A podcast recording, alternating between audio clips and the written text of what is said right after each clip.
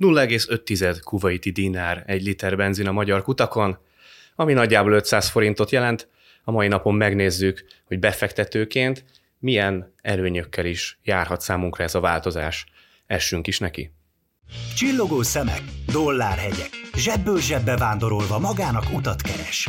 Olykor önmagáért beszél, de róla már tabu beszélni. Épp ezért foglalkozunk kendőzetlenül a pénzzel. Az Investmentors beszélgető műsorában privát bankáraink osztják meg véleményüket az aktuális gazdasági hírekről, legújabb befektetési trendekről és arról, hogy miért érdemes odafigyelni a gazdasági változásokra. Bármilyen kijelentés, információ a beszélgető felek személyes véleményét tükrözi, ami nem minősül ajánlatnak és befektetési tanácsnak, így nem alkalmas befektetési döntés meghozatalára. Rendkívüli nagy a szeretet, amivel üdvözlöm minden kedves nézőnket és hallgatókat, Magyar Zoltán a stúdióban, Tátrai Csabával és Horváth Attilával a Pénz Beszél Podcast sokadik adásában. Én üdvözlöm is a műsor készítőjét, aki egyben én vagyok, én magamat üdvözlöm, szervusz, üdvözlet mindenkinek, illetve üdvözlöm Tátrai Csabát, szervusz Csaba. Szervusz, szia Zoli, üdvözlöm a hallgatókat, nézőket. És szervusz Attila. Szia Zoli, üdv a nézőknek és a hallgatóknak. Mi a helyzet? Én azt látom a kutakon, hogy nem nagyon locsolják most már így mellé az autóknak a 95-öst, a 100-ashoz hozzá se nyúlnak, és azt is hallottam, hogy állítólag most már több ember le fogja tenni az autóját, mert az 500 forintos lélektani határ az a slusszkulcsot így virtuálisan bedobja a fiókba, de azért nem biztos, hogy ez fog történni. Ti nektek mi a tapasztalatotok autósként? Most letesztek majd az autózásról, hogy elhagyta az 500 forintot? Én köszönhetően egyébként a Covid-nak eléggé mondhatni az elmúlt másfél évben akár harmadára vágtam vissza az autókázásomat. Nagyon sok home office időt töltök el, és úgy látom egyébként, hogy egyre többen gondolkoznak ugyanebben, látva a bekötő utaknak a forgalmát, hogy 15-20-25 perccel gyorsabban ér be az ember egyébként az agglomerációból.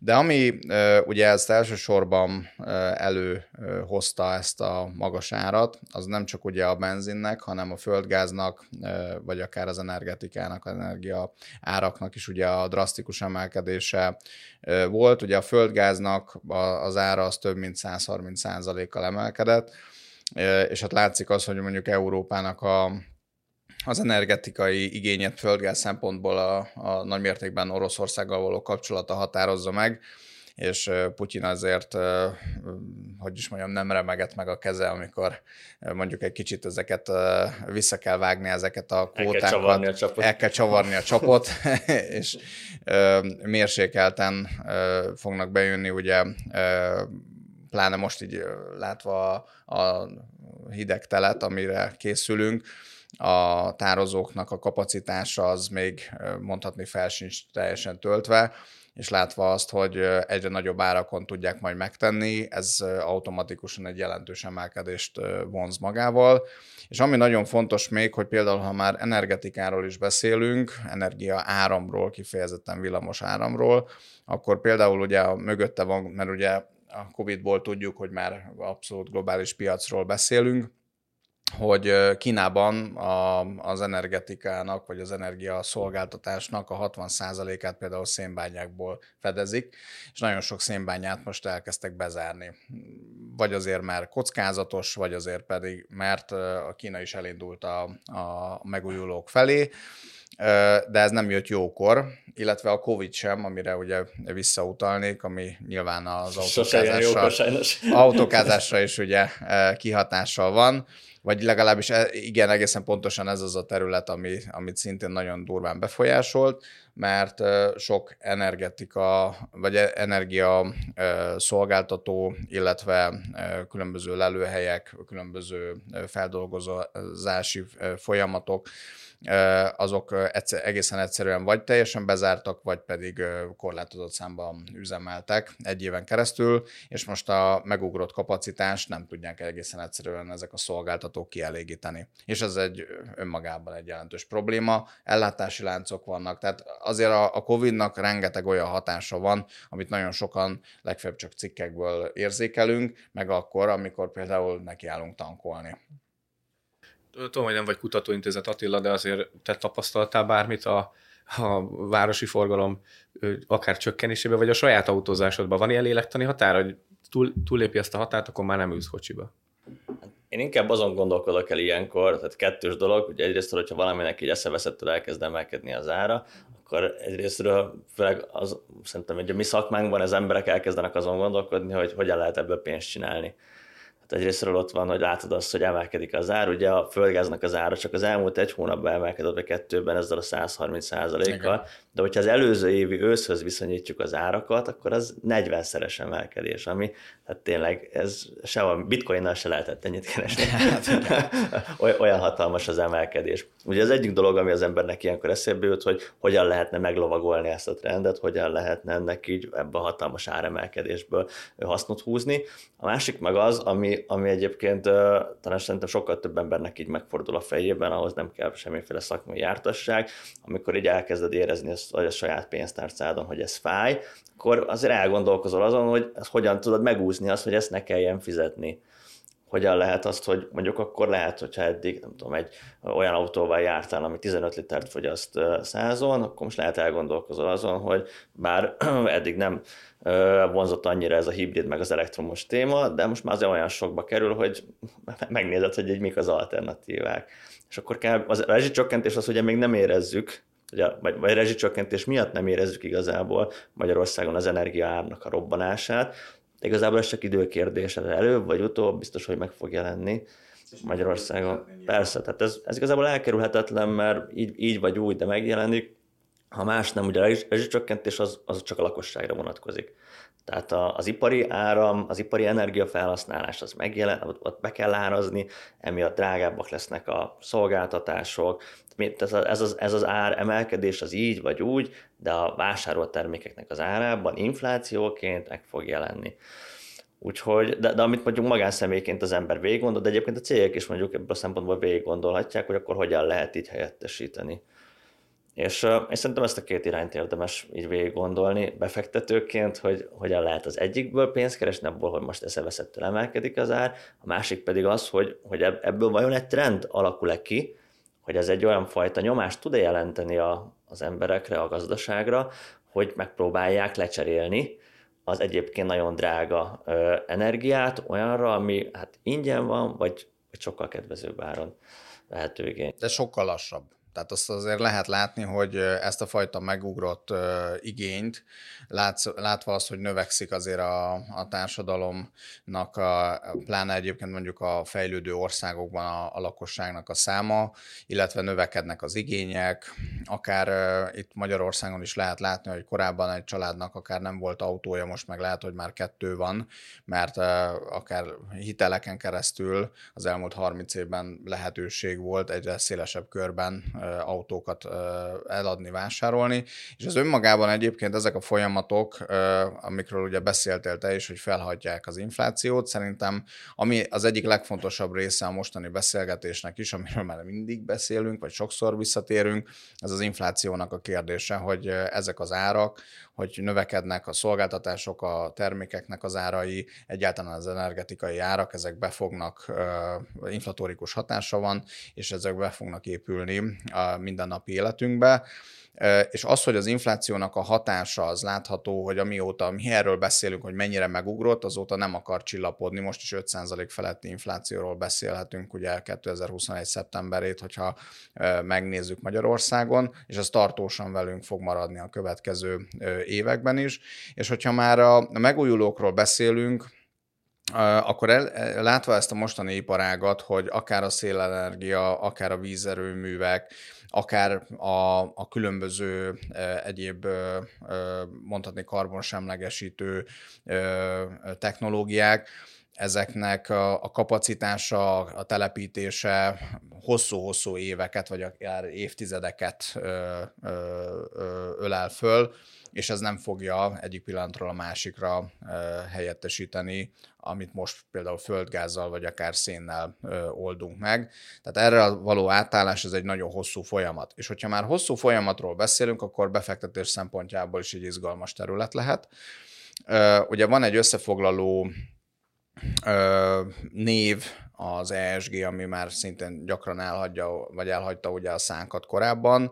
Ez nagyon sok mindent felölel, a környezetvédelem, a cégnek az irányítását, vagy akár a társadalmi szerepvállalást, felelősségvállalásnak a kérdését. Viszont ez a fajta billog, amivel ellátják az egyes befektetési alapokat, vagy akár az egyes cégek egy úgynevezett saját karbonszűrőt iktatnak be ezáltal, lehetőséget biztosít arra, hogy egy sokkal tudatosabb befektetői kör alakuljon ki. És látszik az, hogy akár az X generációnál, akár az idősebb generációnál van nyitottság erre, és ha más nem, legalábbis csak a lelkiismeretünket tudjuk egy picit jobb útra terelni, hogyha úgy gondoljuk, hogy az a befektetés, amiben a pénzünket beletesszük, nem csak hogy mondjuk profitábilis és infláció feletti hozamot tud hozni, hanem mellette még akár környezeti szempontokat is figyelembe vesz. Nekem három dolog kristályosodik ki így azokban, amiket hallok tőletek. Én mondjuk mindenkit nevezünk befektetőnek. Én befektető vagyok akkor is, hogyha nem veszek autót, meg ha veszek autót, hogyha hibrid vagy elektromos üzeműt veszek, vagy akkor is, hogyha egyéb más módon. Például hát közvetetten mondjuk tőkepiacon vásárolom be magam olyan ágazatokba, amik ami nem mondjuk a nem megújuló energiákba fetszöl energiákat. Akkor erről beszéljünk annak a befektetőjelöltnek, aki mondjuk ezen gondolkodik, hogy most mit hozhatnak ki ebből a megemelkedett benzinár körülményekből. Nem tudom, Attila, te mit javasolnál annak, aki ezen gondolkodik? Ugye a befektetés, hogyha már magát ezt a szót szeretnénk egy kicsit így cincálni, meg így jobban értelmezni, ugye befektetőként azokat szoktuk, vagy befektetésként azt szoktuk így jellemezni, ami kifejezetten hosszú távra szól. Minden olyan bevásárlás, vagy minden olyan tranzakció, ami kifejezetten rövid távú, azt inkább spekulációnak szokták így jellemezni. Hogyha ezen az értelmezés mentén haladunk, akkor a magának így az energiaáraknak az emelkedése az sokkal valószínűbb, hogy ez egy rövidebb távú folyamat. És hogyha azt nézzük, hogy mi az, ami hosszú távon működni fog, elég sokokból kifolyólag, az pedig inkább ez a zöld átállás a megújuló energiáknak, vagy a karbonsemleges energiáknak így a használata. Úgyhogy, ha már befektetői szemléletben vagyunk, akkor szerintem ezt a kettőt érdemes külön választani. És talán ez így ki is jelölheti az irányt azon a téren, hogy egy befektető hogyan gondolkozzon, mert az, hogy most volt egy 40-szeres áremelkedés, meg pár hónap alatt ilyen 130%-os. Ez volt. Tehát ez várhatóan egyébként azért konszolidációsában fog visszamenni, még hogyha a fele ennyire megy vissza, akkor is azért a több 10 vagy több 100%-os emelkedés, az még mindig egy brutális árrobbanás. Tehát meg fog maradni egy szinten, várhatóan, azért egy ilyen konszolidációs sávba ez be fog állni, lehet, hogy csak mondjuk pár hónap múlva, de ez igazából én azt gondoljuk, szerintem ebbe azért egyetértünk, hogy már a nehezén úgymond túl vagyunk itt az árrobbanás szempontjából. Hát nagyon reméljük, igen. Ami itt az árnövekedést nézzük. Aztán utána, de mondjad, fejezd be egyébként a gondolatot, én ennyit szerettem volna egyébként, hogy nagyjából azt lehet látni, hogy a nagy részén túl vagyunk, de hogyha ez visszaesik, akkor is biztos, hogy inflatórikus hatása lesz, és akkor is biztos, hogy ezt meg fogja mindenki érezni, akár itt a benzinárakat, akár például a gázszámlát kifizetve, vagy a villamos energiának az árát kifizetve. Tehát ez biztos, hogy ez be fog épülni így vagy úgy a mindennapi életünkbe. Szerintem egy befektetőnek azt oda érdemes leegyszerűsíteni ezt a kérdést, hogy egy 10 éves időtávban mi az, amiben nagyobb potenciál lehet abban, hogy a már korábban vagy a jelenleg működő fosszilis energiaforrások fognak inkább teret nyerni, azok fognak inkább növekedni, vagy annak van nagyobb jövője, hogy a megújuló energia növekedjen. Szerintem idáig egyébként le is lehet egyszerűsíteni a kérdést, és ez alapvetően meghatározhatja azt, hogy mondjuk egy 10 éves időtávban akkor milyen típusú befektetéseket keresünk. Azok az ügyfelek vagy ügyféljelöltek, akikkel ti találkoztok a munkátok során, ők nagyjából hogyan viszonyulnak a megújuló erőforrások irányába, Attila? Érdekes, hogy idáig sokkal inkább amiatt választották a befektetők ezt a területet, mert hogy a szívükhöz ez állt közelebb. Tehát úgy gondolták, hogy ez a földnek jó, az emberiségnek jó, a társadalomnak jó, azért szeretnének átállni, vagy azért szeretnék támogatni a zöld energiát, mert hogy ez egy jó dolog. Ebből is szívből hittek az emberek, hisznek még most is az emberek. Ez volt szerintem az alapvető motiváció, leginkább ezért. Legtöbbször nem is nézték így a hozamokat, vagy egyébként nagyon sokszor megkaptuk azt is visszajelzésként, hogy még hogyha alacsonyabb is a hozam, még akkor is inkább ezt fogják választani, akkor is inkább fenntartható befektetést választanak, mert hogy ezzel azonosulni tudnak, és ez egy nagyon fontos dolog egyébként egy befektetésnél, hogy lehessen bele azonosulni, hogy az ember higgyen benne, mert egy olyan befektetést tartani, főleg egy olyan befektetőnek, akinek nincs is annyira képben így a részletekkel, nagyon-nagyon rossz érzéseket tud magával hordozni az, hogyha egy olyan befektetést tart, amiben nem hiszi. Mert hogyha van egy mínusz, és az igazából mindig előbb vagy utóbb mindig lesz valami visszaesés a piacon, akkor ha az egy olyan befektetésben történik, amiben nem hisz, az 5-szer annyira fáj. És hogyha már hosszú időtávról beszélgetünk, akkor látjuk azt, hogy a CO kibocsátásnak a teljes mértékű megszüntetését az egyes országok, akár Amerika, akár Kína, most itt a legnagyobbakat említjük, vagy akár Kína, hogy ott ugye Európai Unió, hogy egyre több olyan város van, Németországban, Ausztriában, a belgáknál, Hollandiában, hogy például a dízelüzemű autókat akarják ugye majd egy bizonyos mondjuk 25-ben, 30-ban kitiltani, és az nagyon fontos, hogy ha tudjuk, hogy ezek be fognak következni, és ezeket el fogjuk érni, és az, hogy az Európai Uniónak, azt gondolom egyébként globálisan tényleg egy jó helyen vagyunk ebből a szempontból, mert az EU ezt napi szintű témának gondolja, illetve foglalkozik ezzel külön akár miniszteriális szinten, és most látva az energiaáraknak a felrobbanását, most az Ursula von der Leyen abszolút napirendi témaként beszél erről, vagy tárgyal az érintettekkel, hogy minél gyorsabban a zöld átállás az bekövetkezzen. Tehát, hogyha tudjuk azt, hogy ez be fog következni, és egyre inkább befelé halad a világ, akkor ez egy jó befektetési lehetőség. Fontos nyilván azért beszélni a kockázatokról is, hogy ugyanúgy, ahogy emlékezzünk vissza az ingatlan, vagy a dotcom luffira, azok a cégek is azért komoly visszaeséseket tudtak elszenvedni, amikben egyébként a piac úgynevezett ilyen komoly felhajtóerőt képviseltetett, és itt ebben a szegmensben is azért látunk nagyon sok olyan céget, akit mondjuk adott esetben nem azon az árazáson lehet megvásárolni, ahol valójában a piaci értéke kívánnám, tehát erre mindenképpen oda kell figyelni, ezért érdemes mondjuk ETF-eket, befektetési alapokat vásárolni, mint hogy mondjuk egyedi részvényeket, és fontos az, hogy itt is diversifikáljunk, tehát osszuk meg, és mondjuk legyen egy 5-10-15 szegmens közül az egyik az ESG, illetve a megújuló energiaforrás, ne csak ebben rakjuk az összes pénzt. És még tényleg zárszónak a Teslát még ide tudnám egyébként hozni, mert gyakran emlegetik azt, hogy de hát neki ugye nincs CO kibocsátása. Szuper, csak nézzük meg, hogy amíg előállítják az akkumulátort, meg magát az autót, addig mennyi CO kibocsátás van, illetve milyen környezeti lábnyoma van, akár az elhasznált akkumulátoroknak, ugye ezt szokták leggyakrabban mondani, meg az acélgyártás, és még hosszan lehetne sorolni, illetve hát az sem biztos, hogy jó fényt vett a Teslára, hogy mondjuk az elmúlt egy évben az Elon Musk azért elég nagy számú bitcoin pozíciókat vásárolt, és mint azt tudjuk, hogy a kriptodeviza egészen pontosan kriptodevizát vásárolt, ugye, nem kifejezetten bitcoin, csak hogy így a pontosítás kedvéért. De szerintem bitcoint vettek, és a végén aztán pont azért is vonult ki belőle, mert... Igen, hogy... már nem ködösek, de megmondom, hogy ugye volt ez a Dogecoin, ez volt, ami kifejezetten ugye egy ilyen kutyacoin, ami így elhíresült, és akkor azt hackelték meg. De a lényeg az, hogy hát ugye azt tudjuk, hogy a blockchain rendszerek, azok iszonyat energiaigénnyel működnek, akár egy közepes méretű országnak az energiaigényét emésztik föl, és nyilván ez egy komoly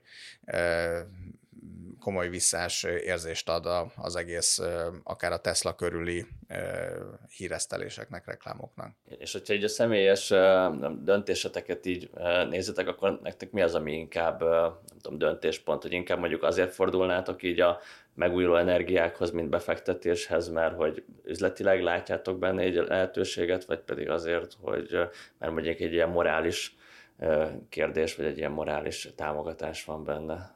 Nektek mondjuk mi az, ami inkább döntési? Fél percben, mert körülbelül egy percünk van. Jó. Nagyon röviden, morális kérdések azok mindenképpen fontosak természetesen, de nem kell elválasztani az üzleti részét sem, mert a morálisba az is beletartozik, hogy szoktunk fákat ültetni, és szerintem ez is egy fontos része a következő éveknek a stabilizálására. És hogyha befektetői oldalról nézzünk, akkor nagyon jó lehetőségeket tudnak biztosítani akár az ESG alapok, akár a megújulók.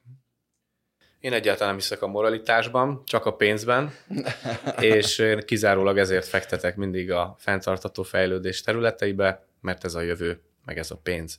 A mai adásban arról volt szó, hogy az ilyen közvetlenül a pénztárcánkat érintő helyzeteknek sem kell feltétlenül áldozatul esnünk, hiszen vannak olyan következményei, amiket befektetőként ki tudunk aknázni, ez pedig nem más, mint hogy a jól diversifikált portfóliumban igenis lehet helye az olyan megújuló erőforrásokra támaszkodó ágazatoknak, amelyek nem érintik az ilyen egyfajta benzináremelkedéses mizériákat. Magyar Zoltán a műsorvezető, Tátrai Csaba és Horváth Attila mindenkinek kedves és szép szavakkal üzeni, hogy kellemes napot. Viszontlátásra! Viszontlátásra! Ez volt a Pénzbeszél, az Investmentors podcastje. Ha tetszett, iratkozzon fel ön is, hogy ne maradjon le a legújabb felvételekről.